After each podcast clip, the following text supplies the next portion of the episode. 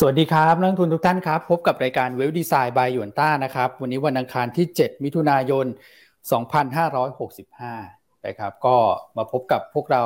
3 คนเช่นเคยนะครับรบกวนนะครับ ทุกท่านเข้ามาแล้วกดไลค์กดแชร์นะครับ ให้กับพวกเราด้วยนะนะครับ แล้วก็เป็นทั้งทั้งกำลังใจให้กับพวกเราแล้วก็ทีมงานนะครับ แล้วก็รวมถึงเป็นการส่งต่อรายการดี ๆ ให้กับทุกคนที่ท่านรักด้วยนะครับ วันนี้ เรามีต้องบอกว่าทีเด็ดเลยนะนะครับ แล้วก็เป็นบทวิเคราะห์เป็นเป็นบทวิเคราะห์ที่ผมคิดว่าเออเป็นชิ้นโบแดงเลยนะครับ เรื่องที่เกี่ยวข้องกับหลายท่านอาจจะเห็นตัว hot topic แล้วแหละนะฮะก็คือตัวของคาร์บอนเครดิตนะครับคืออะไรนะครับที่มาที่ไปเป็นยังไง แล้วเรามองประเด็นนี้อย่างไร แล้วก็อุตสาหกรรมที่เกี่ยวข้องเนี่ยมีอะไรบ้าง อ่านแล้วสนุกฮะอ่านแล้วต้องบอกว่า คือได้ความรู้แบบที่เขาเรียกกันว่าบันเจิดเลยอะนะครับแล้วทำให้ท่านเนี่ยต่อยอดทั้งเรื่องของการลงทุนนะครับต่อยอดในเรื่องของการดำเนินธุรกิจได้เยอะเลยนะครับอารมณ์แบบฉบับเดียวแล้วแล้วจบที่นี่เลยฮะเพราะผมเชื่อว่าหลายธุรกิจเนี่ยต้องเกี่ยวข้องกับเรื่องของคาร์บอนเครดิตนะเกี่ยวข้องกับความว่า net zero นะเกี่ยวข้องกับตัวของ ESG นะอันนี้เป็นเรื่องใหญ่ครับเป็นเรื่องใหญ่มากๆนะเดี๋ยวเราจะมานำเสนอสั้น ๆนะครับ แล้วก็รายละเอียดเชิงลึก ลูกค้าพร้อมเสิร์ฟแล้วฮะตอนนี้อยู่ในมือของทุกท่านเรียบร้อยนะครับอะเดี๋ยวมาคุยกันนะครับมีหลายเรื่องนะพี่อั้นนะครับ เงินเฟ้อก็ออกมาทะลุทะลวงมากนะฮะเรามองอย่างไรเดี๋ยวมาติดตามคุยกับพี่อั้นเลยนะครับ คุณแม็กอยู่ในสายแล้วด้วยนะ สวัสดีครับพี่อันครับครับ สวัสดีคุณอ้วนคุณแม็กนะฮะท่านผู้ชมรายการท่านผู้รับฟังรายการทุกท่านนะฮะวันนี้เนี่ยไฮไลท์ของเราเลยเนี่ยอันอยากให้ทุกท่านไปติดตามบทวิเคราะห์ นะฮะที่เมื่อสักครู่คุณอ้วนเล่าไปแล้วคือบทวิเคราะห์เรื่องของคาร์บอนเครดิตครับผมนะครับ ซึ่งอันว่ามันเป็นหนึ่งในปัจจัยหรือเป็นว่าเป็นตัวแปรนะที่หลาย ๆ ท่านคงเคยได้ยินคำว่าคาร์บอนเครดิตการเดินหน้าไปสู่ Net Zero ของการประชุม COP นะฮะในรอบที่ผ่านมาหุ้นใดจะได้ประโยชน์นะฮะแล้วสิ่งเหล่านั้นคืออะไรนะครับวันนี้เรามีการออกบทวิเคราะห์เนื้อเป็น long report เชิงลึกสิบกว่าหน้า เรื่องของคาร์บอนเครดิต นะครับว่ามันจะมีผลกระทบเชิงบวกอย่างไรต่อผู้ประกอบการนะครับแนวโน้มของอุตสาหกรรมดังกล่าวเป็นอย่างไรนะครับราคาคาร์บอนเครดิตตอนนี้เท่าไหร่นะครับใครจะปรับตัวให้ธุรกิจของท่านเนี่ยเข้าสู่ Net Zero นะครับซึ่งตัวนี้จะเป็นตัวที่ดึงเม็ดเงินจากกองทุน ESG เข้ามา อืม ใช่ครับนะฮะสำหรับคนที่เป็นหุ้นที่เป็น listed company ที่เกี่ยวข้องเนี่ย นะฮะเดี๋ยววันนี้เรามาเล่าให้ฟังกันนะฮะเราจะมาเล่าฉบับย่อ ส่วนคนที่เป็นลูกค้าเราเนี่ย ต้องขอแสดงความดีใจให้กับทุกท่าน เพราะว่าท่านจะสามารถอ่านบทวิเคราะห์ ฉบับเต็มได้ อืมนะครับต้องบอกว่าพลาดไม่ได้เลยนะฮะบทวิเคราะห์ดังกล่าวเนี่ยก็แน่นอนหยวนต้าที่เดียวที่นำเสนอข้อมูลเชิงลึกให้กับท่าน นะครับก็คุณเอ็มคุณป่านแล้วก็คุณกิจเนอะร่วมกันทำเนอะก็คุณดูแล้วกันนะแล้วก็แปะแปะชื่อนักวิเคราะห์คุณเอ็มเนี่ยก็รู้ๆกันอยู่แล้วว่ามือรางวัลฉะนั้นบทวิเคราะห์ดังกล่าวต้องไม่ธรรมดาอย่างแน่นอน อืมจัดเต็มมากนะอ่าจัดเต็มมากนะครับ เพราะฉะนั้นอยากให้ทุกท่านเอ่อรู้สึกเอ่อภาคภูมิใจเนอะในการเป็นลูกค้ายูนต้าเนี่ย เพราะว่าท่านได้มีส่วนร่วมนะในการพัฒนาบทวิเคราะห์ดีๆ เพราะทุกการเทรดของท่านแน่นอนว่ามันส่งผลบวกต่อ ผลประกอบการผลประกอบการของบริษัท บริษัทก็มีเงินลงทุน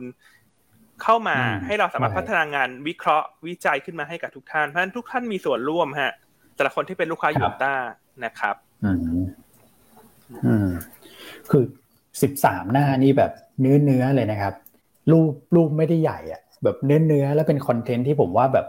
คือผมเคยศึกษาเรื่องนี้พี่อัน นะครับ จริง ๆ คุณทุกคนเนี่ยก็พยายามศึกษาเรื่องนี้แหละเพราะว่ามันเป็นเทรนด์ที่กำลังจะไปถูกไหมพี่อันแล้วคราวนี้เราอ่านเนี่ยแบบกระจายมากเลย ESG เรื่องหนึ่ง Net Zero เรื่องหนึ่งคาร์บอนเครดิตเรื่องหนึ่งอะไรอย่างเงี้ยครับ แล้วพอมาอ่านฉบับเนี้ยเออผมอ่านแล้วรู้สึกแบบตอบโจทย์จริงๆนะ อันนี้คือคือพูดแบบเป็นกลางนะเอาตัวเองไปอยู่ในในมุมของคนอ่านเนี่ยไม่ได้แบบถอดหัวออกจากนักวิเคราะห์แล้วก็ไปเออเราลองไปอ่านดูสิ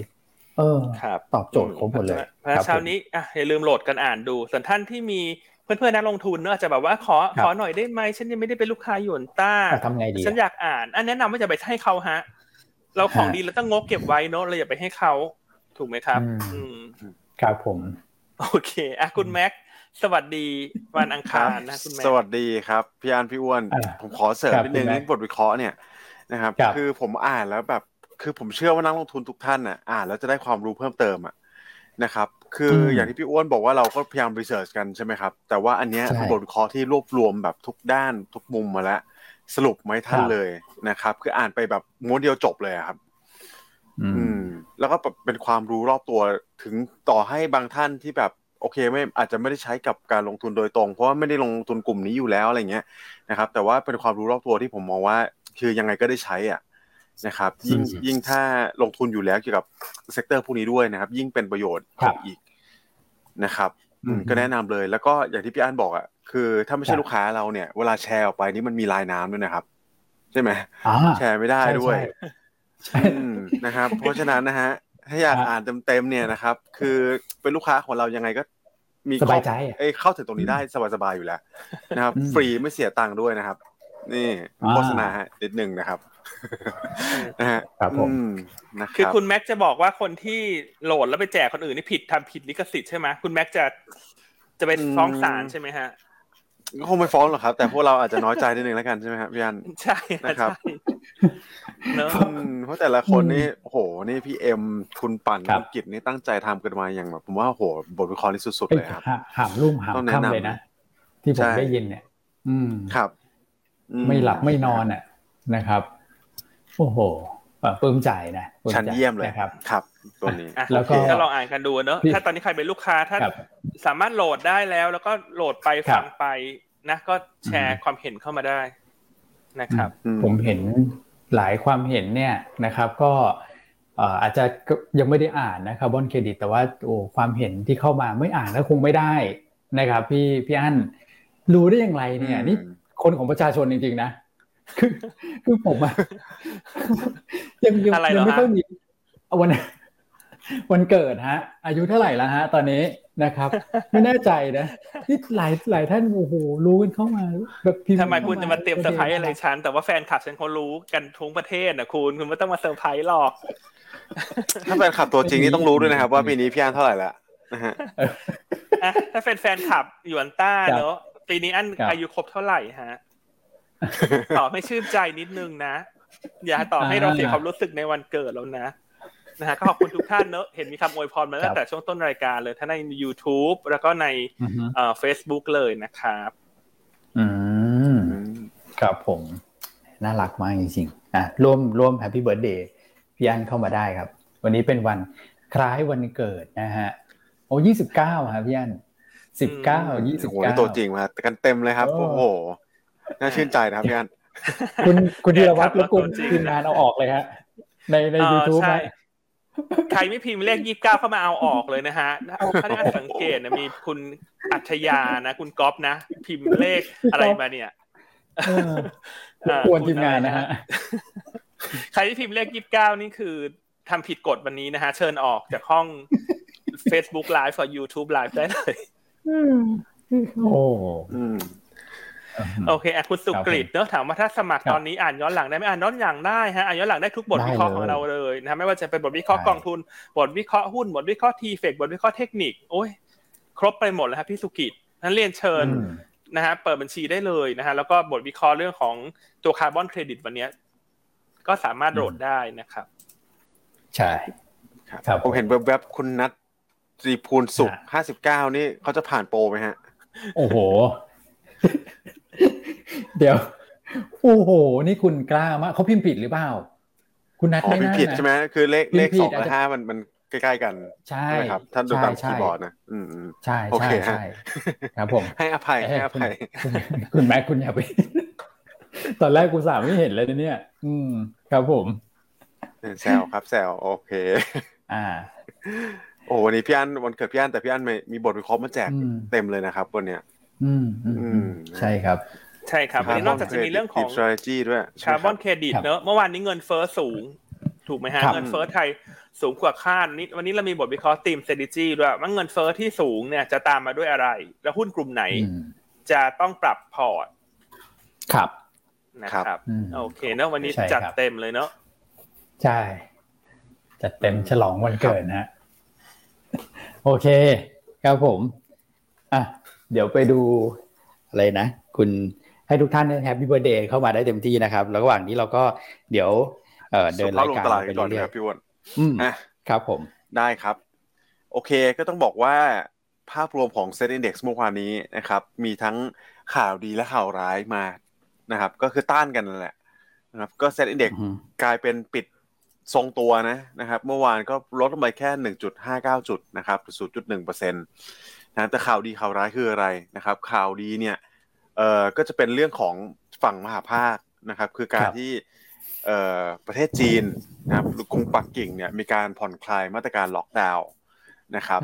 ซึ่งต่อไปต่อไปจากจากนี้นะครับ ก็ไม่ว่าจะเป็นฝั่งของปักกิ่งหรือเซี่ยงไฮ้ก็ตามแต่เนี่ยที่มีการผ่อนคลายล็อกดาวน์ต่อเนื่องเนี่ย นะครับมันก็จะไปช่วยคลายความกังวลให้ตัวของ supply chain โลกนะครับ supply chain โลกอาจจะเป็นอะลำดับถัดไปก็จะไปคลายประเด็นของเงินเฟ้อนะครับเพราะฉะนั้นอันนี้ก็เป็น sentiment เชิงบวกเข้ามานะครับ ไม่ว่าจะเป็นในในในระหว่างเวลาทำการซื้อขายเนี่ยนะครับ ก็จะเห็นตลาดยุโรปเนี่ยบวกค่อนข้างเด่นเลยนะครับ รวมถึงฟิวเจอร์ของสหรัฐด้วยนะครับพี่วอน ตอนตอนระหว่างเราซื้อขายกันอยู่เนี่ยก็หนึ่งเปอร์เซ็นกว่านะครับ อันนี้ก็เป็น sentiment ที่ช่วยดึงตลาดขึ้นมาจากปัจจัยลบตอนเช้านะครับ นั่นก็คือการรายงานตัวเลขเงินเฟ้อนะครับเดือนพฤษภาคมเนี่ยรายงานออกมาที่เจ็ดจุดหนึ่งเปอร์เซ็นตนะครับ ก็ถือว่าสูงกว่าตลาดคาดพอสมควรเลยนะครับ เพราะตลาดคาดอยู่แค่ห้าจุดเก้าเปอร์เซ็นเท่านั้นเอง อืมใช่ครับพอประกาศมาปุ๊บเห็นเซ็ตเนี่ยร่วงไปนะครับรอดาวเนี่ยลงไปลบสิบสองจุดเลยนะครับ อืม แต่ก็ดีขึ้นมาได้นะนะครับ พอลงไปแตะสักประมาณเนี่ยหนึ่งหกสี่ศูนย์หนึ่งหกสามห้าเนี่ยนะครับ ก็ดีขึ้นมาได้ค่อนข้างดีนะครับ ครับผม ใช่ครับ อืมนะครับ ก็ถือว่าจริงๆโวลุ่มตลาดเมื่อวานนี้ก็ค่อนข้างเบาบางอยู่นะครับ ก็ยังเป็นลักษณะซึมๆนั่นแหละนะครับ ก็เป็น selective r i sector ซะส่วนใหญ่นะครับ โดยเราสังเกตเห็นเนี่ยหุ้นกลางหุ้นเล็กโอ้โหนี่วิ่งกันกระจุยกระจายเลยนะครับพี่ว่น นะครับมีหลายตัวที่แต่ซิลลิงกันใช่ครับผมก็แต่ว่าภาพของหุ้นใหญ่เนี่ยก็ต้องบอกว่ามีการชะลอตัวลงไปนะครับ อันนี้ก็สอดคล้องกับฟันฟลูเหมือนกันที่เราจะมาแตะกันต่อไปนะครับก็พอเวลาปัจจัยมันเริ่มนิ่งๆนะครับตลาดซึมๆเนี่ยก็จะเห็นแล้วว่าฟล์ต่างชาติเนี่ยเออเริ่มมีการขายออกไป นะครับหุ้นใหญ่เนี่ยก็ไม่ได้แรงหนุนจากตัวของฟันฟลูเข้ามานะครับก็ซึมๆต่อเนื่องนะครับต่างชาติขายไปสุทธิเมื่อวานนี้หนึ่งพันหนึ่งร้อยห้าสิบสามล้านบาทนะครับครับส่วนสถาบันก็จับมือกันขาย แต่อาจจะเป็น volume ที่ไม่ได้เยอะมากนะครับสามร้อยสามสิบสองล้านนะครับรายย่อยก็รับไปเป็นเบอร์หนึ่งเลยหนึ่งพันหนึ่งร้อยล้านนะครับส่วน prop trade ก็สักประมาณซื้อสุทธิสามร้อยเจ็ดสิบล้านบาทนะครับ อืมครับผม อ่าเราอาจจะมอง fund flow ออกไปใช่ไหมครับ แต่ถ้าเรามาดูในฝั่ง EM เนี่ยก็สอดคล้องกันนะครับ ก็เรียกได้ว่าเกือบเกือบทั้งภูมิภาคนั่นแหละนะครับไม่ว่าจะขายเยอะขายน้อยนะครับ แต่ส่วนใหญ่ก็เป็นขายสุทธิไปนะครับ รวมทั้งสิ้นก็สักประมาณเอ่อร้อยกว่าล้านเหรียญสหรัฐนะครับอาจจะมีอินโดเนี่ยนะครับที่มีฟันโฟเข้ามานะครับ ปิดปรับตัวบวกไปได้เนี่ย ผมว่าก็จะเป็นส่วนหนึ่งมาจากถ่านหินนี่แหละครับพี่วอนพี่อันใช่ไหมครับ ใช่บ้านเขาเยอะนะต้องเห็นสังเกตว่าราคาถ่านหินตอนนี้ก็ยืนในระดับค่อนข้างสูงมากเลยนะครับ และอินโดก็มีเมืองถ่านหินค่อนข้างเยอะ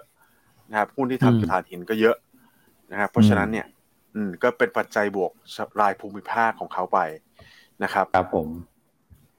สำหรับสำหรับตัวฟิวเจอร์นะครับ ก็เห็นสัญญาช็อตเข้ามาหนึ่งหมื่นหนึ่งสี่พันสัญญาแล้วนะครับก็นี้ก็ต่อเนื่องนะครับ จากวันก่อนหน้าสักประมาณเกือบเกือบหมื่นล้านบาทเนี่ย นะครับก็เป็นภาพอย่างที่เราแชร์ไปแล้วนะครับช่วงนี้ไม่ค่อยมีปัจจัยดรามาภาคเข้ามาเยอะนะครับอาจจะมีการ hedging พอร์ตไว้ด้วยระดับหนึ่งนะครับก็ต้องบอกว่าปัจจัยที่จะเกิดขึ้นในช่วงของสิ้นสัปดาห์นี้เนี่ยนะครับก็เป็นปัจจัยสำคัญหลักๆ 2 ปัจจัยด้วยกันนะครับก็คือการประชุม ECB ในวันพฤหัส แล้วก็การรายงานตัวเลขเงินเฟ้อสหรัฐ ซึ่งเป็นปัจจัยที่สำคัญมากๆนะครับ ในวันศุกร์นะครับ ครับอ่าสำหรับตัวบอลยิวเนี่ยนะครับผมว่าเป็นที่น่าติดตามนะครับขายสุทธิไปหนึ่งพันเจ็ดร้อยล้าน แล้วเดี๋ยววันนี้เราจะมาแตะกันเรื่องบอลยิวด้วยนะครับบอลยิวเนี่ยตอนนี้ก็ถือว่าทั้งสหรัฐนะครับแล้วก็ไทยเนี่ยจะเป็นเราถัดไปที่เราเห็นยิวกลับขึ้นมาระดับใกล้ๆสามเปอร์เซ็นเนี่ยนะครับสิบปีทะลุสามเปอร์เซ็นไปแล้วสำหรับสหรัฐครับผมนะครับ แล้วก็เป็นภาพที่เราเคยแชร์กันไปก่อนหน้านี้แล้วนะครับ ว่ามันเกิดอะไรขึ้นมาบ้าง ครับนะครับ ต้องบอกว่าหนึ่งในปัจจัยที่มันหนุนตัวของ bond yield สหรัฐให้มันสูงขึ้นมาเกินสามเปอร์เซ็นเนี่ยนะครับ ก็ต้องหลีกเลี่ยงไม่ได้ มันคือการผลกระทบของการทำ QT นี่แหละนะครับต่อให้มันจะไม่ตรงๆครับพี่อ้วนพี่อันแต่ผมมองว่ามันเป็น sentiment ที่ตลาด react ไปแล้วนะครับ ค่อนข้างเยอะ ต้องบอก QT เนี่ยเอ่อถ้าเราไปดู QE ก่อนหน้านี้ใช่ไหมครับ เวลาอัดเงินเข้ามาในระบบเยอะๆนะครับ แล้วเงินมันล้นเนี่ยจะเกิดเกิดอะไรขึ้นก็คือนักลงทุนก็สามารถกระจายเงินทุนนะครับลงไปไม่ว่าจะเป็นหุ้นเองคริปโตมาเก็ตรวมถึงซื้อบอลด้วย จนบอลเนี่ยนะครับเรียลยูมันกลับไปติดลบอยู่ช่วงหนึ่งถูกไหมครับเพราะเงินมันล้นระบบนะครับแล้วพอมันเกิดการทำ QT เนี่ย มันก็เป็นผลกระทบที่มันตรงกันข้ามกันนะครับเพราะฉะนั้นก็จะเห็นแล้วว่าคุณไม่สามารถเอาตังค์เนี่ยนะครับไป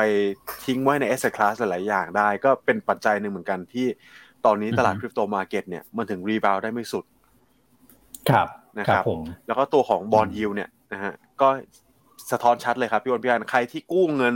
บริษัทไหนที่กู้เงินได้ในราคาถูกนะครับ เคยชินกับดอกเบี้ยอันดับที่อยู่ในระดับต่ำเนี่ยนะครับ ตอนนี้บอลยูอยู่ระดับนี้นะครับ ก็สวนทางกันแล้วนะครับต้นทุนบริษัทก็เพิ่มมากขึ้นด้วยนะครับ เพราะฉะนั้นก็จะเป็นประเด็นที่เดี๋ยวเดี๋ยวเรามีบทวิเคราะห์ใช่ไหมครับพี่วอนเกี่ยวกับเรื่องตีมเงินเฟ้อด้วย นะครับ ว่าเงินเฟ้อขึ้นมาขนาดนี้ ทิศทางของแนวโน้มอัตราดอกเบี้ยเนี่ยจะเป็นยังไงนะครับ แล้วก็ใครที่ได้ผลประโยชน์เสียผลประโยชน์นะครับ เดี๋ยวให้พี่วอนเล่าช่วงท้ายรายการแล้วกันนะครับผมได้ครับครับผม โอเคนะครับก็ SBL Nvidia เดี๋ยวเราไปกันเร็วๆแล้วกันนะครับ SBL ก็สักประมาณ 6,800 ล้านนะครับ ตัวที่เป็นท็อปวอลลุ่มเนี่ยก็จะเป็นตัวของปตทนะครับ K Bank ขีด R สพขีด R นะครับ AOT ขีด R และตัวของบ้านปูนะครับผมโอเค ถัดไปเป็นตัวของ NVDR ก็สลับมาขายสุทธิแล้วนะครับ หลังจากโหทำเรคคอร์ดไปนะครับพี่วอนซื้อไปเก้าวันสิบวันนะครับ ก็สลับมาเป็นขายบ้างนะครับหนึ่งพันสักประมาณหนึ่งพันล้านท่วนนะครับ แต่นี้ก็เป็นภาพที่สอดคล้องกับทั้งฟิวเจอร์โฟล์เอ็มแล้วก็ทางฝั่งของหุ้นด้วยนะครับครับ ส่วนตัวที่เป็นฝั่งซื้อนะครับก็จะเป็นตัวของปตทสพบ้านปูโออาร์อสุสภาแล้วก็ตัวของ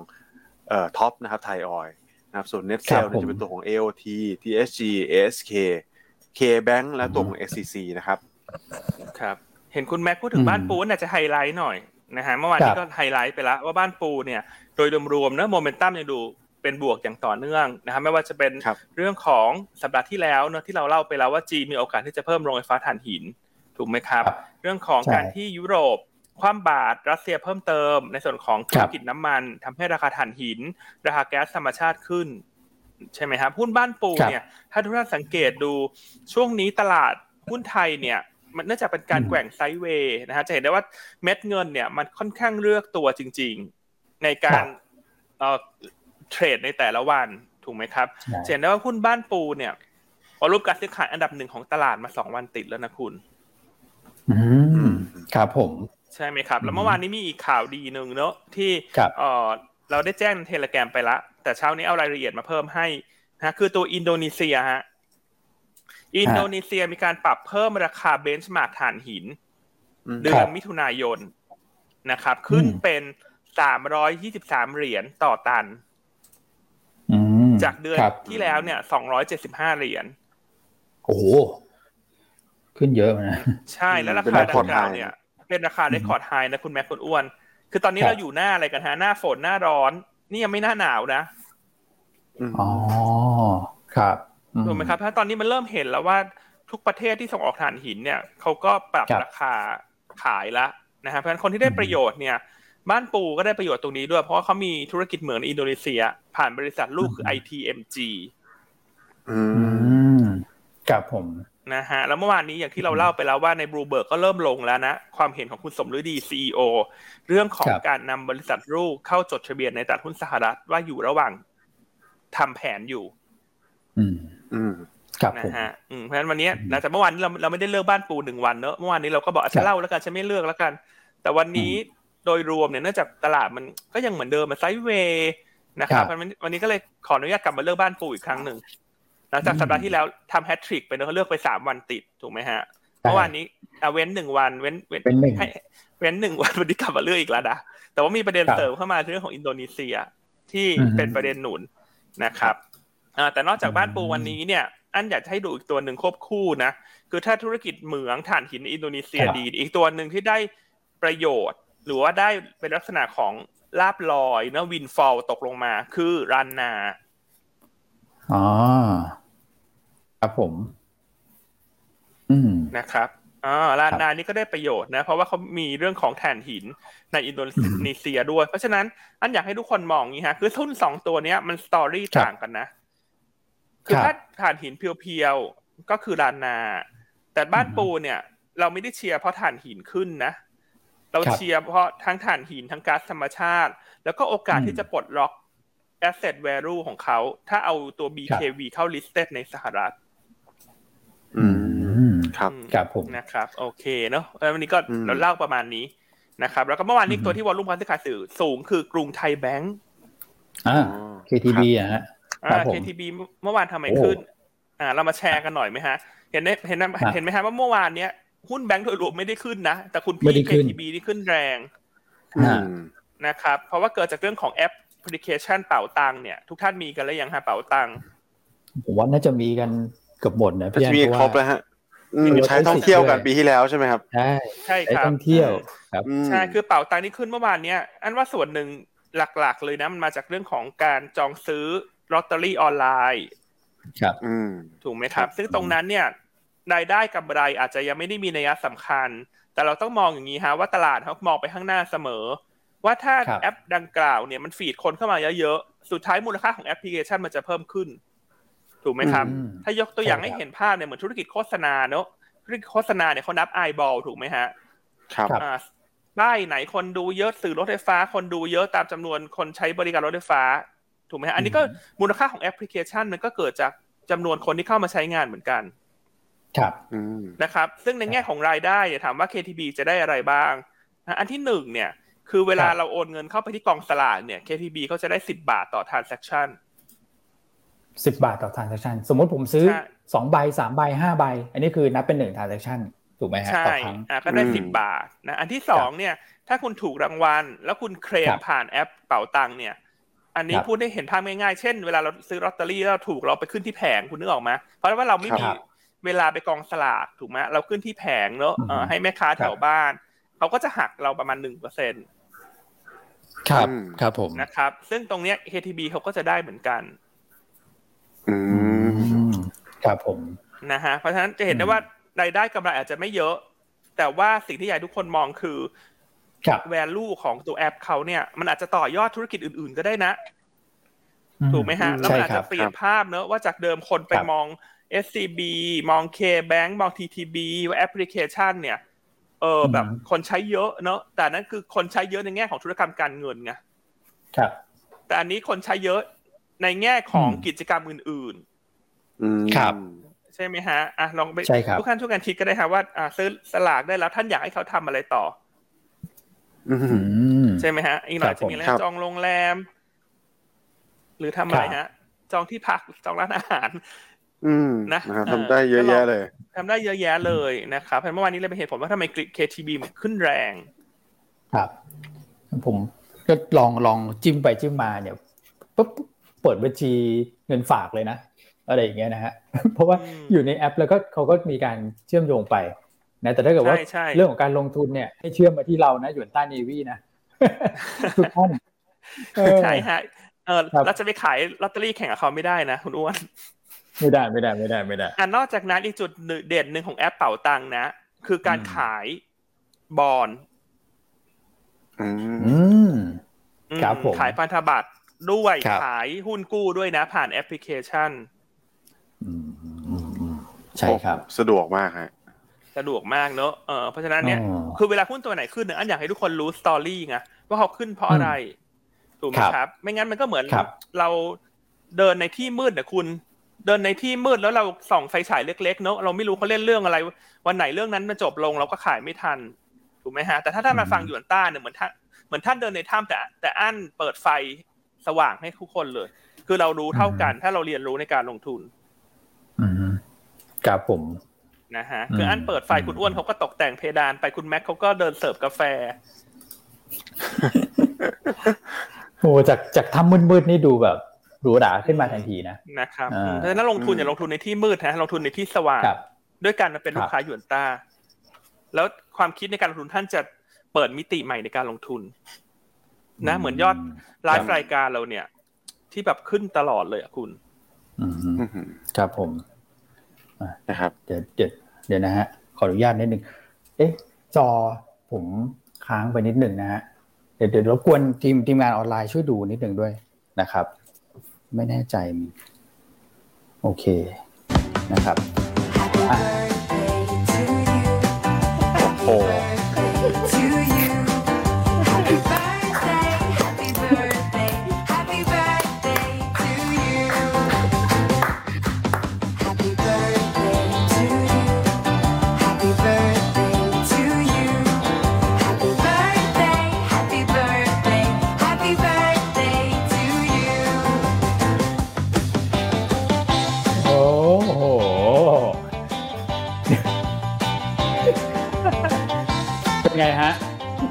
ขอบคุณทีมงานออนไลน์ด้วยนะครับแหม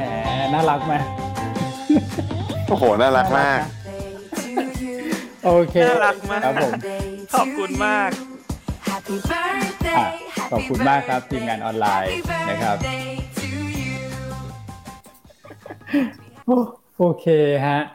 พอหอมปากหอมคอนะพี่อันอ้วนทำทำมาแกล้งอะไรนะ หน้าจอคอมสะดุดนะ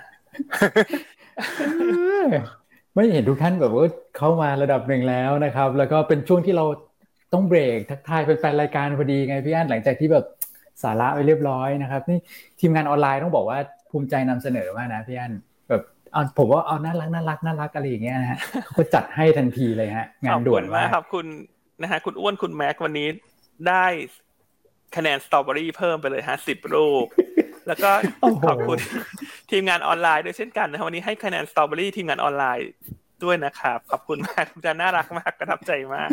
นะฮะแล้วก็ถือโอกาสแล้วกันเนอะหลาย ๆ ท่านอวยพรเข้ามาก็ขอให้ทุกท่านสุขภาพแข็งแรงนะฮะลงทุนได้สินทรัพย์ใดเนี่ยขอให้ประสบความสำเร็จในการลงทุนนะฮะโดยโดยเฮงๆนะครับ แล้วก็เติบโตไปพร้อมกับหยวนต้าด้วยกันนะครับวันนี้บทวิเคราะห์ที่เราออกเนี่ยท่านจะเห็นได้ว่าเรายกระดับความเป็น premium broker ขึ้นอย่างต่อเนื่องนะครับ ตัวผ่านบทวิเคราะห์ตัวคาร์บอนเครดิตของเราเนี่ยใช่ครับนะครับ ก็ขอบคุณทุกคนนะนะฮะครับผมวันนี้คอมเมนต์เข้ามาหนาแน่นมากทีนี้อันก็ครบยี่สิบเก้าพอดีนะฮะ ขออนุญาตเฉลยคำตอบที่ถามในช่วงต้นรายการแล้วกัน ครับยกให้ฮะผมจะต้องน่าชื่นใจนะครับยี่สิบเก้านี่คือแบบเลขเลขแบบ เก้าสิบเปอร์เซ็นตอบยี่สิบเก้าอะแสดงว่าผมแฟนคลับตัวจริงทั้งนั้นเลยนะตัวจริงนะคุณแม็กนะอืมครับผม อันเห็นคุณเอ็มตอบเข้ามาว่าพี่อันอายุเท่าราคาสลากอะคุณแรงมากดื่มดื่มน้ำอยู่เกือบพุ่งครับเมื่อกี้จริง ๆ คุณเอ็มนี่แบบรุนแรงแล้วเมื่อวานเขามาพาดพิงอะไรอันด้วยนะอะไรไทยอันคิงดอมมาเรื่องเขาอะเห็นมีคนมาฟ้องมีคนมารายงานอ๋อโลมิดเหรอคุณแม็กอยู่เนี่ยอ่าใช่ครับโลมิดโลมิดไทยอันคิงดอมเขาบอก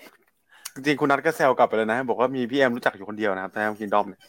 พี่เอ็มเขาเลยหาพวกฮะอ๋ออืมโอเคนะอ่าขอบคุณทุกท่านมายังไงฝากฝากไลฟ์ฝากแชร์รายการด้วยนะ วันนี้ ยอดแชร์จะได้เพิ่มเยอะๆเป็นการร่วมกันฉลองวันเกิด ให้อันครบอายุยี่สิบเก้าแล้วกันฮะโอเคพูดได้ไม่อายปากนะอายุยี่สิบเก้าเนี่ยพูดจนตัวเองคิดว่าตัวเองยี่สิบเก้าแล้วเนี่ยใช่ผมคิดว่าแบบเออ ตกลงพี่อันอายุเท่าไหร่กันแน่เนี่ยจำไม่ได้แล้วเนี่ยอ้าวคุณก่อมาคือตอนนี้คือตอนนี้พาสปอร์ตกำลังจะหมดอายุถ้าท่านไปทำพาสปอร์ตใหม่แล้วเขาถามอันอยู่เท่าไหร่อันตอบยี่สิบเก้าเนี่ยเขาจะเจ้าที่จะตกใจไหมคุณ ด้วยความเคยชินนะฮะ อืมโอเคอะไปต่อดีกว่าเนอะเมื่อกี้เล่าเรื่องบ้านปูไปแล้วอะมาดูภาพตลาดเมื่อวานดีกว่า ครับใช่ไหมฮะยุโรปเนี่ยเหมือนจะบวกได้ดี แต่ว่าสหรัฐบวกแล้วไปไม่สุด สรุปแล้วปิด บวกแค่เล็กน้อยนะฮะคุณแม็กเมื่อวานนี้มันมีเรื่องราวอะไรบ้างคะเมื่อคืนนี้ เราก็อยากให้คุณแม็กเรื่องเล่าเรื่องการโหวตของอังกฤษด้วยฮะ ที่เมื่อวานนี้มีการโหวต confidence vote คุณบริสจอนสันครับก็จริงๆต้องบอกว่าฝั่งของสหรัฐนะครับ ก็ตอนแรกก็ได้รับเซติเมนต์เชิงบวกจากฝั่งของจีนนี่แหละนะครับ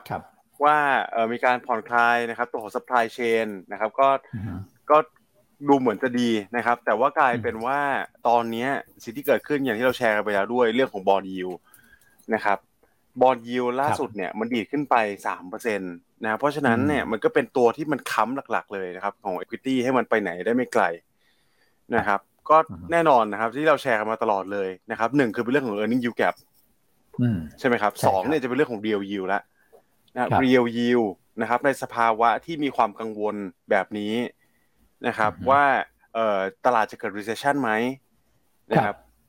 มันก็ดูเป็นสิ่งที่น่าสนใจ ดูเป็น asset class ที่ attractive มากขึ้นใช่ไหมครับสำหรับนักนักทุนที่ไม่อยากรับความผันผวนเนี่ยนะพอมันดีดขึ้นมาสามเปอร์เซ็นกลับเป็นบวก พอสมควรอีกแล้วนะครับ ในแง่ของ real yield เนี่ยนะครับ มันก็กลายเป็นต้องแบ่งเงินและกระแสเงินทุนเนี่ย มันก็จะหมุนเวียนกลับเข้าไปในตัวบอลระดับหนึ่งครับนะครับครับผม นะครับโอเค อันนี้ก็เป็นฝั่งของสหรัฐนะครับ ก็ต้องบอกว่าปัจจัยอื่นๆเนี่ยที่รายงานก็ไม่ได้เยอะนะครับ ก็ส่วนใหญ่ก็คงไปโฟกัสกันที่วันพระหัสกับวันศุกร์นั่นแหละนะครับ แล้วก็ ECB ล่าสุดเนี่ยผมเห็นขอแตะนิดนึงนะครับ ก็มีการคาดการณ์ของเฮาส์ใหญ่ออกมาบ้างแล้วนะครับว่าอัตราดอกเบี้ยนาสิ้นปีเนี่ย อาจจะเกินหนึ่งเปอร์เซ็นด้วยซ้ำโอ้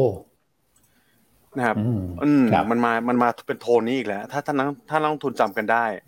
นะครับ ว่าเอ่อล่าสุดในฝั่งของ US เองเนี่ยนะครับมีการคาดการณ์กันมาใช่ไหมครับ แล้วก็ดอกเบี้ยเนี่ยมันก็ปรับขึ้นตามนะครับอย่างที่วิวของ Fed member หลายๆท่านที่ออกมา hawkish ตอนต้นปีเนี่ยนะครับตอนแรกตลาดก็ไม่ได้มี price in เลย ไม่ได้มีความเชื่อ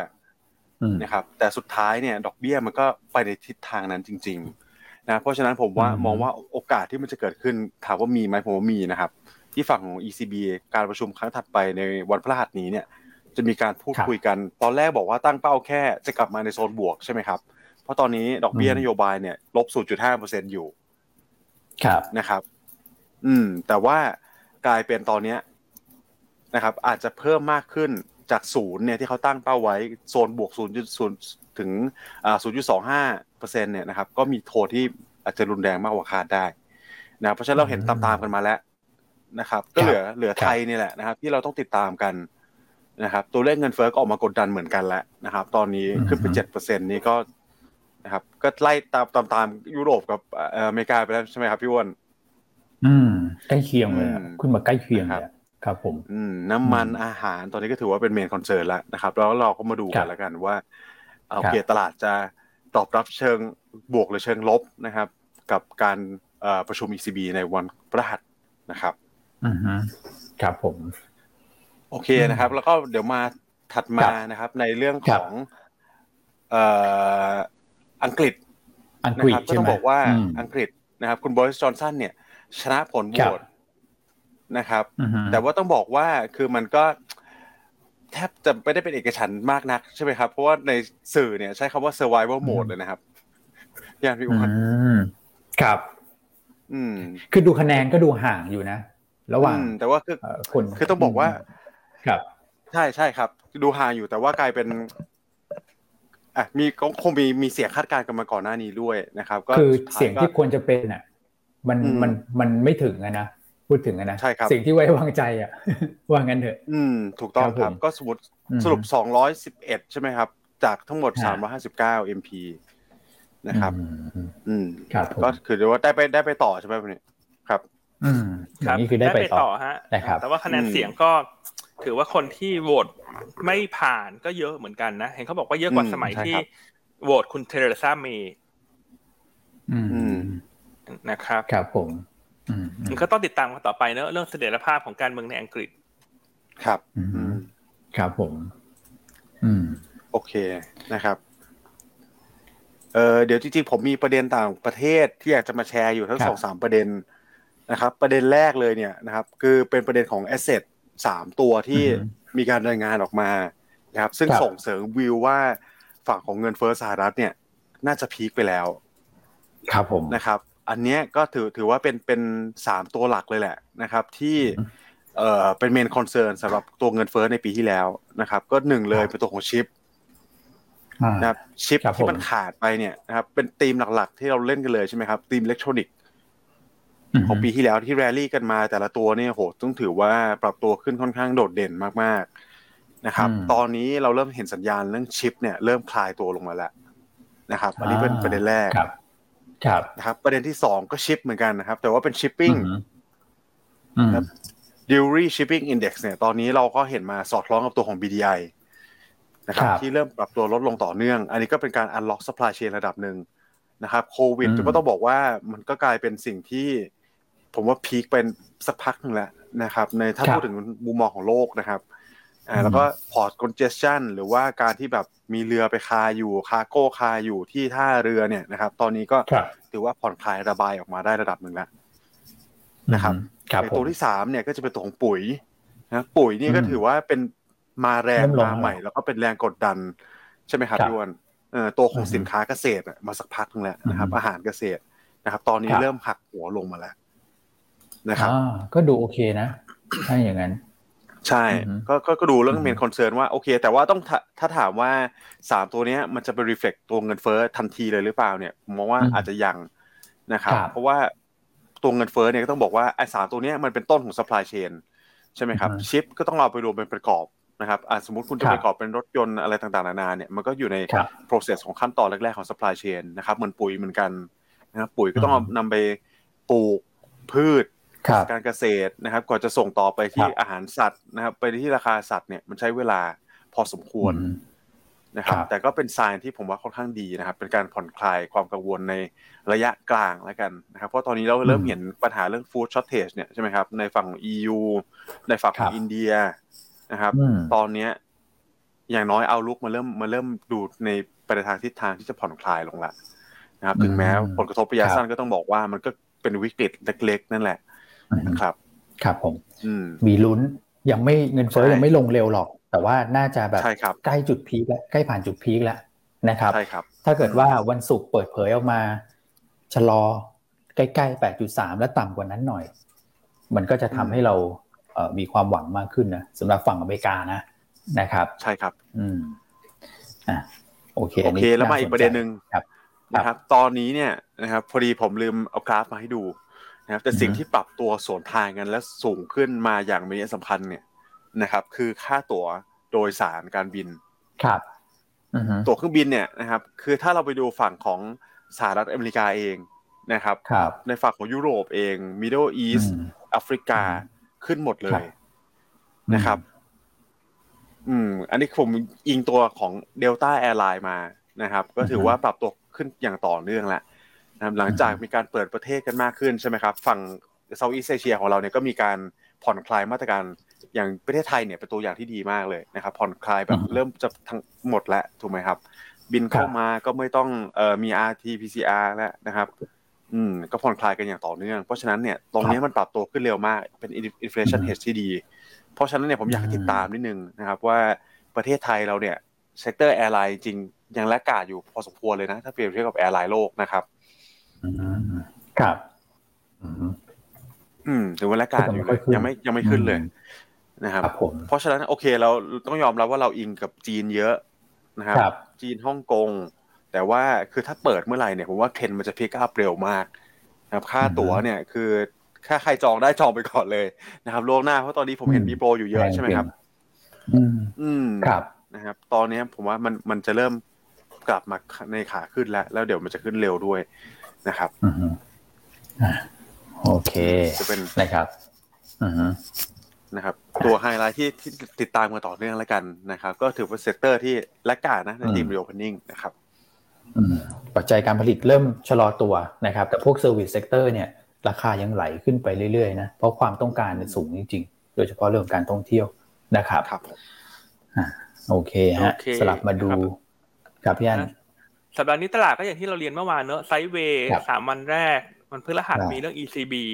แล้วก็ถ้าจะเบสถ้าคนที่เป็น risk lover นะก็จะอยากจะเบสเรื่องเงินเฟ้อสหรัฐว่าจะไม่ออกมามากกว่าคาดก็ไปรอซื้อวันศุกร์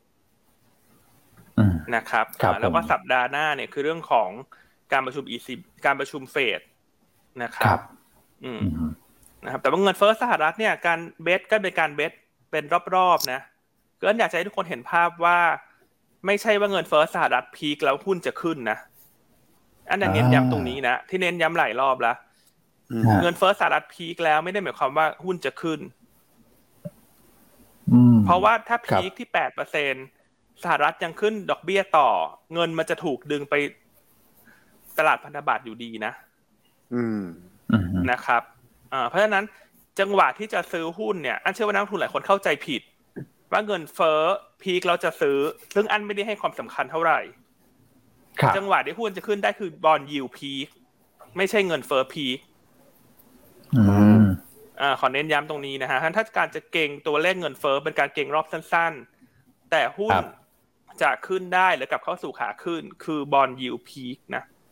ซึ่งบอลยิวจะพีคก็ต่อเมื่อเฟดขึ้นดอกเบี้ยไปจนใกล้ ๆ สุดทางแล้ว นะครับดังนั้นคุณต้องแยกให้ออก ระหว่างสองตัวแปรด้วยนะ คือคือเล่นเก่งข่าวเป็นรอบๆเนี่ยเก่งได้นะครับแต่จะขึ้นกลับเข้าสู่ขาขึ้น คือเรียวยิวต้องพีคบอลยิวต้องพีคนะเอออยากจะให้จดไว้ในปฏิทินการลงทุนนะ เพราะไม่งั้นเดี๋ยวจะสับสนไงเอาเงินเฟิร์สพีคแล้วทำไมหุ้นยังไม่ขึ้น ถูกไหมฮะ คุณแม่คุณอ้วน ใช่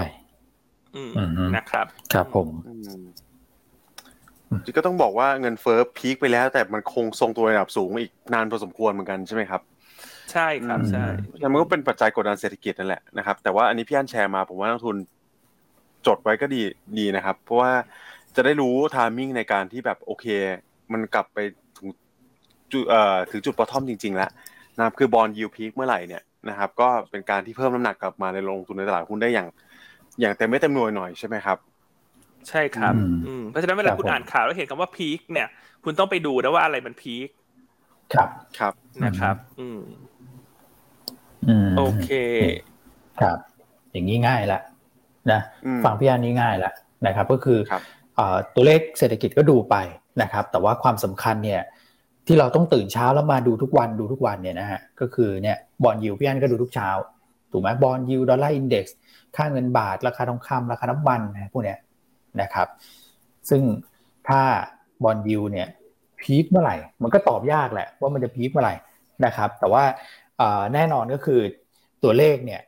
มันก็คงอยู่ประมาณนี้แหละนะครับสามเปอร์เซ็นสามเปอร์เซ็นกลางๆ อะไรประมาณนี้นะครับ ถ้าเกิดว่าสไปขึ้นไปเยอะๆนะ แล้วเริ่มเห็นจังหวะของการอ่อนตัวลงมาเร็วๆ เนี่ย ตรงนั้นก็พอจะสันนิษฐานได้ว่าใกล้แล้วนะครับ เดี๋ยวเราค่อยมาวิเคราะห์กันอีกที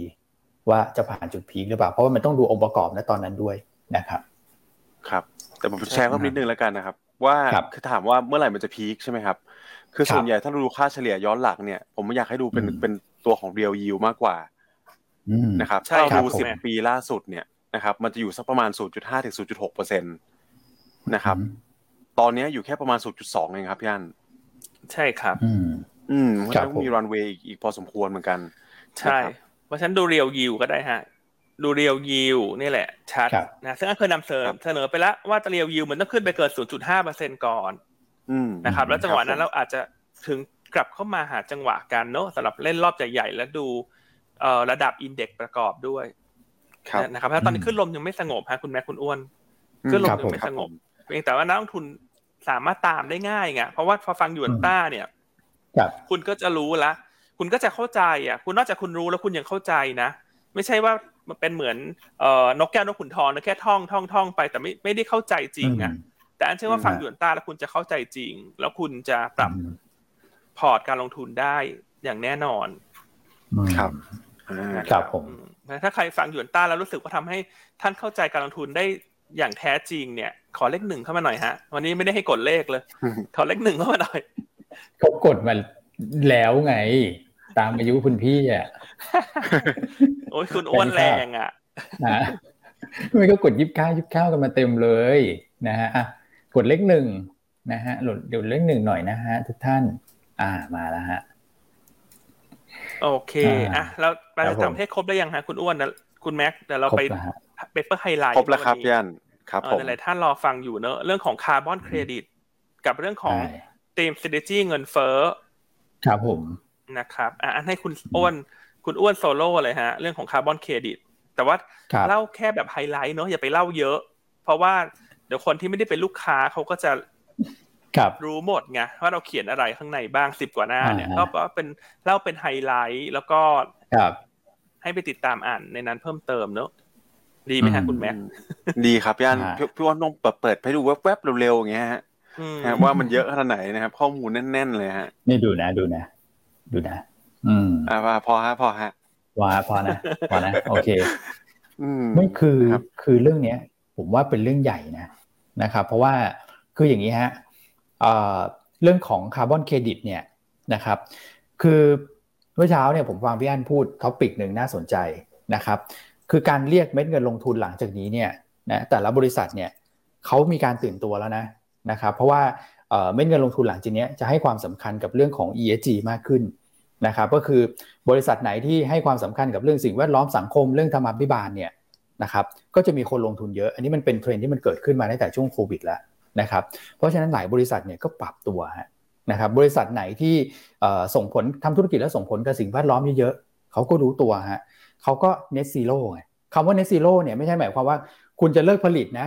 ราะว่าคุณเลิกผลิตไม่ได้สินค้าที่คุณผลิตเนี่ยเขาก็ยังมีความต้องการถูกไหมพวกพลังงานปิโตเคมี ยังไงเขาก็ต้องผลิตคำว่า net zero ก็คืออีกด้านหนึ่งอะคุณก็ต้องเอาคาร์บอนคือคือต้องหาอะไรมาชดเชยจากคาร์บอนที่มันสูงอะมันก็เป็นคาร์บอนเครดิตมาชดเชยนะครับซึ่งธุรกิจคาร์บอนเครดิตในเมืองไทยเนี่ยเริ่มมาแล้วนะครับแล้วตอนนี้เราเห็นเทรนด์อะไรครับพี่อันคือถ้าเกิดเอาง่ายๆเลย ซื้อพวกรถ EV พวกอะไรพวกนี้เอามาก่อน เพราะว่าช่วยได้ระดับหนึ่งนะอีกทางหนึ่งเจนก็เออใช้พวกรถยนต์ไฟฟ้านะอีกด้านหนึ่งที่ทำกันเยอะที่ตอนนั้นเรามาพูดจำได้ไหมพี่อันคุณแม็กก็คือเรื่องของการติดพวกโซลารูฟอ่าติดโซลารูฟของผู้ประกอบการอสังหาริมทรัพย์ใช่ไหมฮะของผู้ประกอบการศูนย์การค้าของผู้ประกอบการโรงแรมครับนะแล้วเทรนด์ตอนนี้เป็นยังไงฮะ คุณอ้วนอันว่าหลาย ๆ ท่านอาจจะเคยสงสัยนะว่าเอ๊ะคาร์บอนเครดิตนี่มันขายได้ไหม แล้วมันราคาเท่าไหร่ แล้วแนวโน้มมันเป็นอย่างไร ฮะคุณอ้วนอ่าครับผม ต้องบอกว่าเนี่ยฮะอันนี้เล่าเล่าแบบเบื้องต้นก่อนแล้วกันนะครับ ก็คือว่า เออ คือคาร์บอนเครดิตตอนนี้นะครับ คือเขาขายกันแล้วนะเขาเริ่มมีการขายกันแล้วนะครับ แล้วก็ราคาปัจจุบันเนี่ยนะครับผมไม่ดูเป็นเป็นมูลค่าตลาดปัจจุบันก่อนแล้วกันประมาณเนี้ยคุณอ้นบอกไม่อยากโชว์เลยเนอะ ไม่อยากโชว์เลย คือเดี๋ยวคนเป็นไม่ได้เป็นลูกค้าจะรู้หมดอย่าโชว์เยอะครับเพราะเดี๋ยวเขาพอสอ่านได้นะฮะ เอาเป็นว่าอัพไซด์เหลือเยอะมากแล้วกันสำหรับคนที่ทำธุรกิจทางด้านเนี้ย เป็นโอกาสแบบต้องใช้คำว่ามหาศาลนะเพราะว่าความต้องการในด้านคาร์บอนเครดิตเนี่ยเยอะมากครับนะครับ อืมต้องบอกว่าทีม EV เนี่ยมันชัดใช่ไหมครับ ก่อนหน้านี้ทีมคาร์บอนเครดิตเนี่ยผมว่ามันก็ชัดนะครับแล้วต่อไปมันจะเป็นทีมที่แบบ ยังไงโลกเราก็ต้องไปในทิศทางนั้นนะครับ clean energy อะไรพวกนี้ใช่ไหมครับ ต่อให้มันจะเป็นระยะยาวระยะกลางระยะยาวนะครับ แต่ว่าคือผมว่าตลาดโลกเนี่ยเริ่มให้ความสำคัญกับตัวเนี้ยนะครับ ตัว carbon emission มากขึ้นเรื่อยๆเรื่อยๆทุกปีเราเห็นหลักฐานมาชัดเจนแล้วนะครับใช่ครับ คืออย่างนี้ฮะ อันพูดให้เข้าใจง่ายๆแล้วกัน คือคาร์บอนเครดิตเนี่ยมันจะเป็นแหล่งรายได้ใหม่สำหรับคนที่ทำ green energy เพราะว่าธุรกิจต่างๆที่เขาสร้างมลพิษให้กับ สิ่งแวดล้อมเนี่ยเขาจะต้องมาซื้อคาร์บอนเครดิต เพื่อที่จะทำให้ตัวเองใกล้เคียง net zero มากที่สุด เช่นเขาปล่อยสารคาร์บอนคาร์บอนเนี่ยสมมติเขาปล่อยหนึ่งหน่วยแล้วกันนะ อันนี้ตัวเลขตุ๊กตุ๊กตากลมๆนะสมมติว่าถ้าเขาปล่อยหนึ่งหน่วยแต่ว่าอีกหน่อยเนี่ยประเทศในยุโรปในสหรัฐเขามีการตั้งกำแพงขึ้นมา คืออีกหน่อยการแข่งขันทางการค้าเนี่ยจะไม่ได้เป็นเรื่องของการแพงภาษี จะเป็นเรื่องของกำแพงเรื่องสิ่งแวดล้อมถูกไหมครับสมมติเขาตั้งกำแพงมาว่าถ้าธุรกิจคุณเอ่อสร้างคาร์บอนเกินหนึ่งหน่วย คุณส่งสินค้ามาขายฉันฉันคิดภาษีคุณมากกว่าปกติกี่เปอร์เซ็นต์ แต่สมมติถ้าคุณสร้างคาร์บอนน้อยกว่าหนึ่งหน่วย คุณเสียภาษีปกติหรือต่ำกว่า เดิม เนี่ยมันก็จะทำให้คนที่สร้างคาร์บอนเกินหน่วยดังกล่าวเนี่ยต้องมาซื้อคาร์บอนเครดิต เพื่อที่จะไปเน็ตไปเน็ตให้เขาสร้างคาร์บอนต่ำกว่าเกณฑ์ ถูกไหมฮะเพราะคนที่ทำ green energy เนี่ยเขาก็มีคาร์บอนเครดิตเหลือ ถูกไหมฮะ ซึ่งอันนี้มันก็เป็นเหมือนรายได้ใหม่ที่จะเข้ามาให้เขา ซึ่งถ้าอีกหน่อยเทรนด์มันมายิ่งขึ้นหลาย ๆ ประเทศเอ่อมีการออกมาตรการต่างๆ มากขึ้นเนี่ย มันก็เป็นเหมือนสินค้าตัวหนึ่งเนอะสำหรับตัวคาร์บอนเครดิต ถ้า demand มากขึ้น supply เท่าเดิม ราคามันก็ขึ้นอะ อืม คือ คือเป็นเป็นเป็นสินเป็นเป็นสินค้าที่แบบเป็นผลพลอยได้ด้วยถูกไหมแม่ไอพี่พี่อันเป็นเป็น by-product ด้วย นะฮะ เพราะฉะนั้นในนี้ต้นทุนก็แทบจะคือถ้าเกิดว่าสำหรับผู้ประกอบการเนี่ยต้นทุนเขาแทบจะไม่ได้ไม่ได้เยอะอยู่แล้วนะผู้ประกอบการพวกคาร์บอนเครดิตพวก green energy พวกเนี้ยนะครับโอเคนะครับเพราะฉะนั้นเดี๋ยวเดี๋ยวท่านผู้ฟังก็จะไม่ได้อะไรเลย เราก็ครับเราก็ ให้เขาดูหน่อยละกันคุณอ้วนว่าบริษัทอะไรที่ทุกวันนี้เขาไม่ซื้อคาร์บอนเครดิตเนอะไม่เป็นไรฮะเราก็ซื้อใจกันเนอะใครยังไม่เป็นลูกค้า แต่ถ้าท่านฟังเราดูเปเปอร์เรารู้สึกว่าเอ้ยมันได้ประโยชน์จริง ๆ นะ สุดท้ายถ้าท่านจะใจร้ายเป็นลูกค้า อันนี้อันก็ต้องยอมแล้วล่ะอันพูดจริง ๆนะครับเออแต่เราก็อยากให้เพื่อนท่านผู้ท่านผู้ชมเนี่ยเขาได้ประโยชน์ถูกไหมถ้าเราพูดกักๆไว้เดี๋ยวเขางงสุดท้ายจะทำอะไรดีอะคุณอ้วนฉายภาพเพิ่มหน่อยฮะฉายภาพเพิ่มหน่อย ว่าอะแล้วทีมเนี้ยตอนนี้มีใครบ้างเนอะที่เราคิดว่าจะได้ประโยชน์เรื่องของคาร์บอนเครดิต อืมครับผม ก็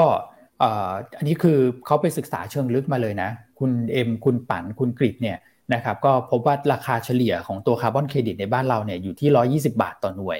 นะครับ ซึ่งตรงนี้ก็ยังมี upside นะครับเพราะว่าต่ำกว่าต่างประเทศเนี่ยคือต่ำกว่าเยอะมากนะครับเพราะว่าเป็นธุรกิจที่เพิ่งเริ่มนะมูลค่าตลาดเนี่ยไปได้อีกเป็นเท่าตัวนะ นะครับคราวนี้หุ้นที่เกี่ยวข้องแล้วมองว่ามีผลกับกำไรมากที่สุดเนี่ยก็คงจะต้องเน้นไปที่พวก Green Energy แหละนะครับอันดับหนึ่งก็คือ BCPG นะครับ BCPG เนี่ยเขาประเมินว่ามีแนวโน้มเออมีมีผลบวกกับตัวของผลประกอบการเนี่ยอยู่ประมาณสัก4%นะครับแต่ว่าอันนี้คือมองธุรกิจด้านเดียวนะครับนะฮะก็ต้องไปออฟเซตกับธุรกิจด้านอื่นด้วยนะของเขาด้วยนะครับอลองลงมาก็จะเป็นการกุลกับเสริมสร้าง power นะฮะซึ่งเรามองว่าการกุลกับเสริมสร้าง power เนี่ย ค่อนข้างที่จะเด่นโดยเฉพาะการกุลนะครับเพราะว่าเขาเด่นเรื่องของโซลารูฟอยู่แล้วนะครับแล้วก็ธุรกิจพวก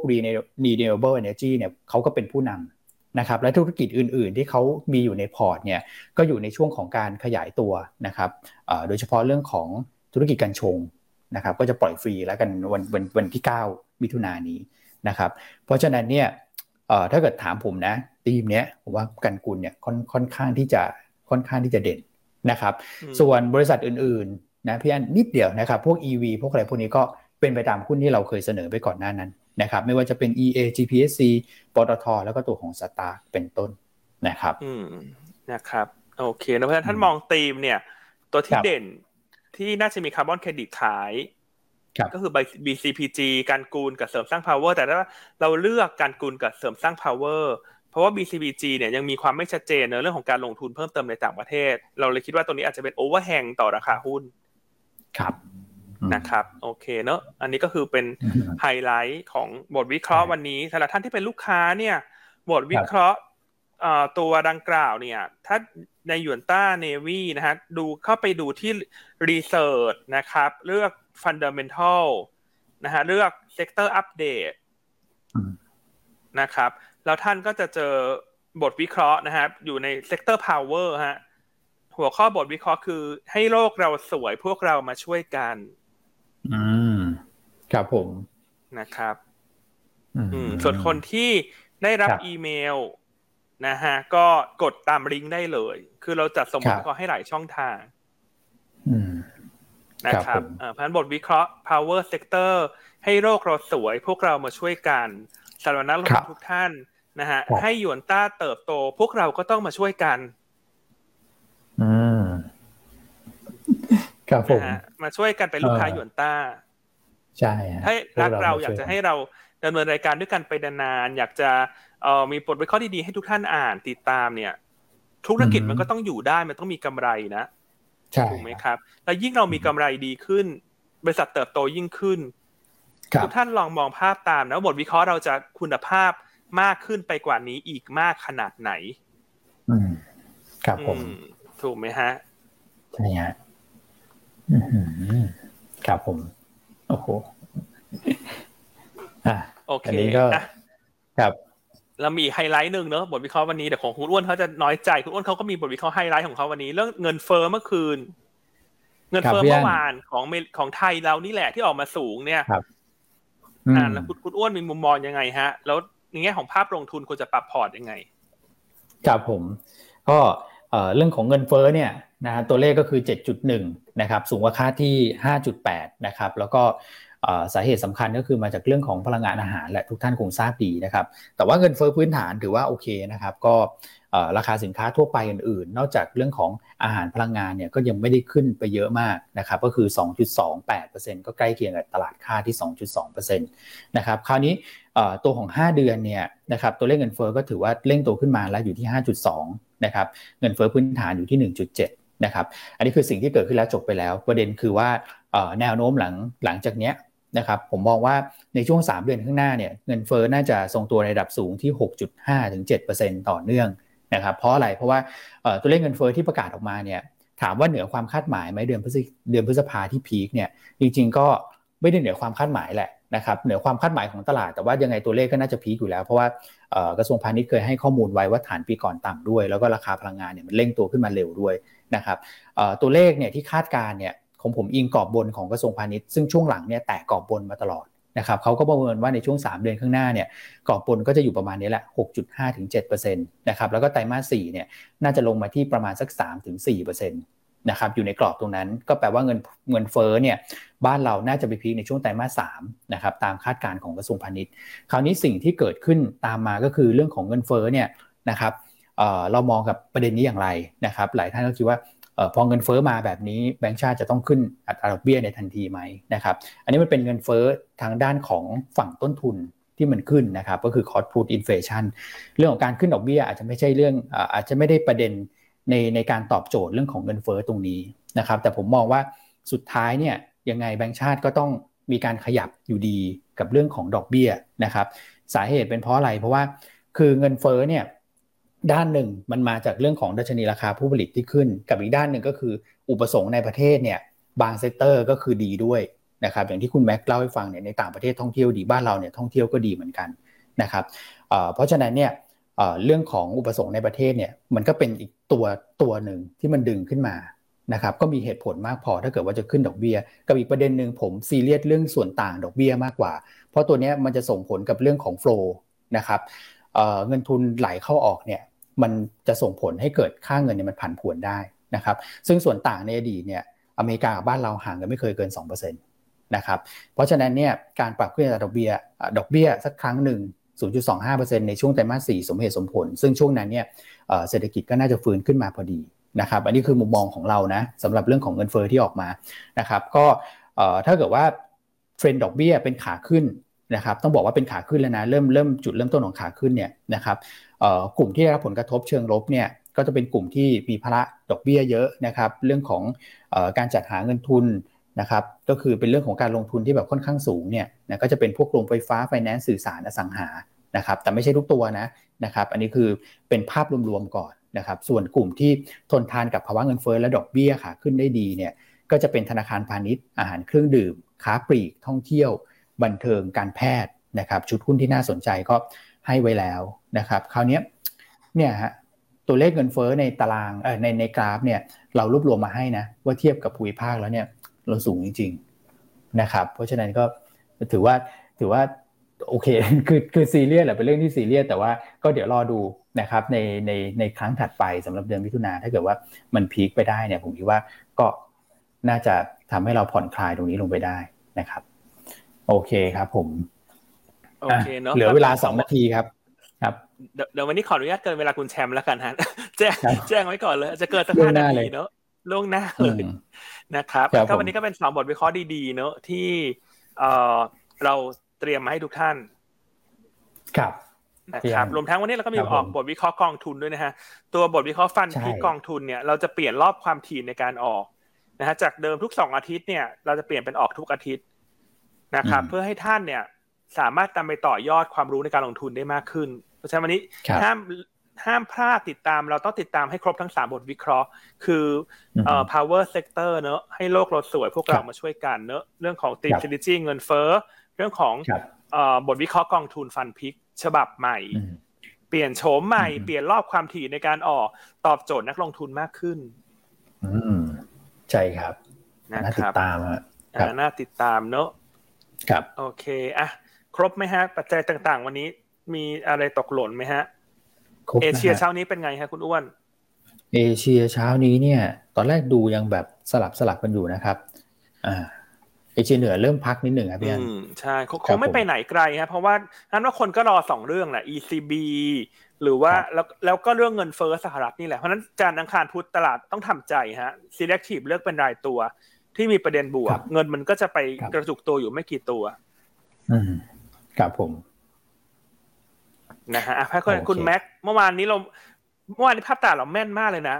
เมื่อวานนี้เราบอกว่าไซด์เวย์แต่ถ้าลงต่ำกว่าพันหกร้อยสี่สิบลงมาทดสอบหนึ่งหกสามห้าถึงหนึ่งหกสี่ศูนย์เนี่ยเดทเทรดให้เข้าไปเล่น เพราะว่าตลาดจะไม่ลงไปไกลกว่านั้น สรุปเมื่อวานนี้ตลาดโลหนึ่งหกสามห้านะคุณ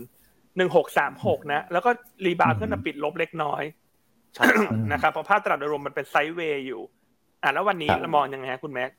วันนี้ผมมองก็คล้ายกับเมื่อวานนี้นะครับ ก็คือแกว่งตัวเนี่ยก็อาจจะมีแกว่งบ้าง อาจจะพันผวนมากกว่าเมื่อวานนี้ก็เป็นไปได้ด้วยซ้ำนะครับ แต่ว่าคือโดยรวมแล้วเนี่ยมันก็น่าจะปิดมาในกรอบค่อนข้างแคบ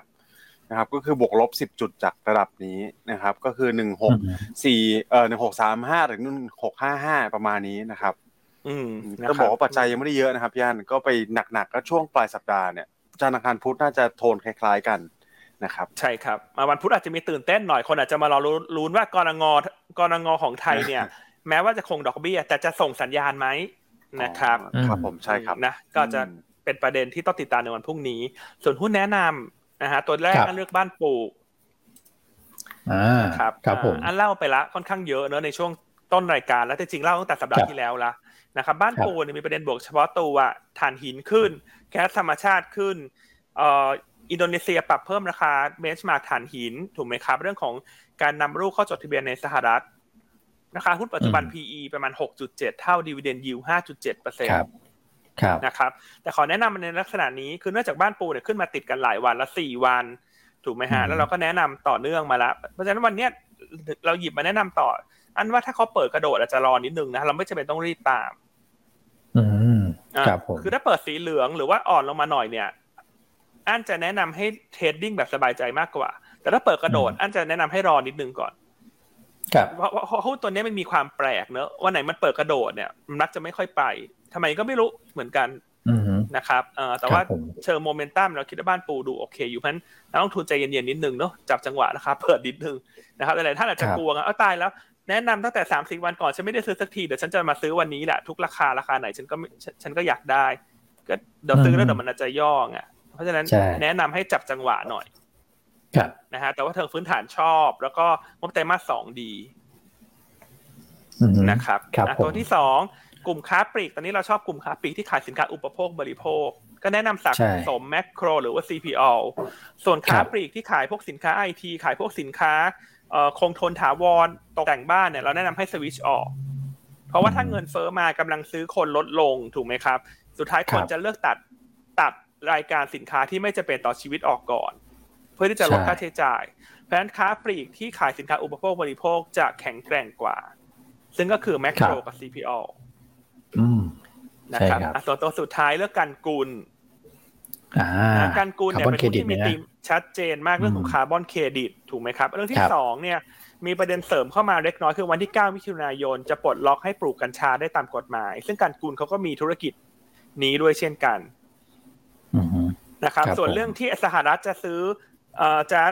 ลดภาษีถ้าส่งแผงโซล่าจากไทยเนี่ย การกุลอาจจะไม่ได้ประโยชน์โดยตรง เพราะว่าส่วนใหญ่ผู้ที่ประกอบธุรกิจเป็นจีน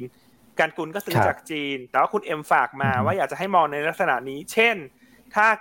ทุกคนที่ผลิตในเมืองไทยใช้เป็นเบสส่งออก สหรัฐลดภาษีให้ทุกคนจะแห่กันไปส่งออกมากขึ้นถูกไหมฮะเพราะ demand มันเพิ่ม นั่นหมายความว่า supply จะลดลง ครับเพราะฉะนั้นกันกุลเนี่ยต้องให้ขายข้างในเป็นหลักก็ได้ประโยชน์ เพราะราคาจะขึ้นฮะคนจะอยากได้แผงโซลาร์ถูกไหมครับ supply มันหายไปราคามันจะขึ้น แล้วก็มีเรื่องของ ESG เรื่องของคาร์บอนเครดิตเป็นตัว drive ในระยะไกลด้วย ครับอ่าก็แนะนำเก็งกำไรกันกุลนะฮะแนวต้านหกบาท ครับผมนะครับอะส่วนตัวสุดท้ายล่ะคุณอ้วนวันนี้แนะนำอะไรครับ ครับ คุณแชมป์เลือกเคแบงมา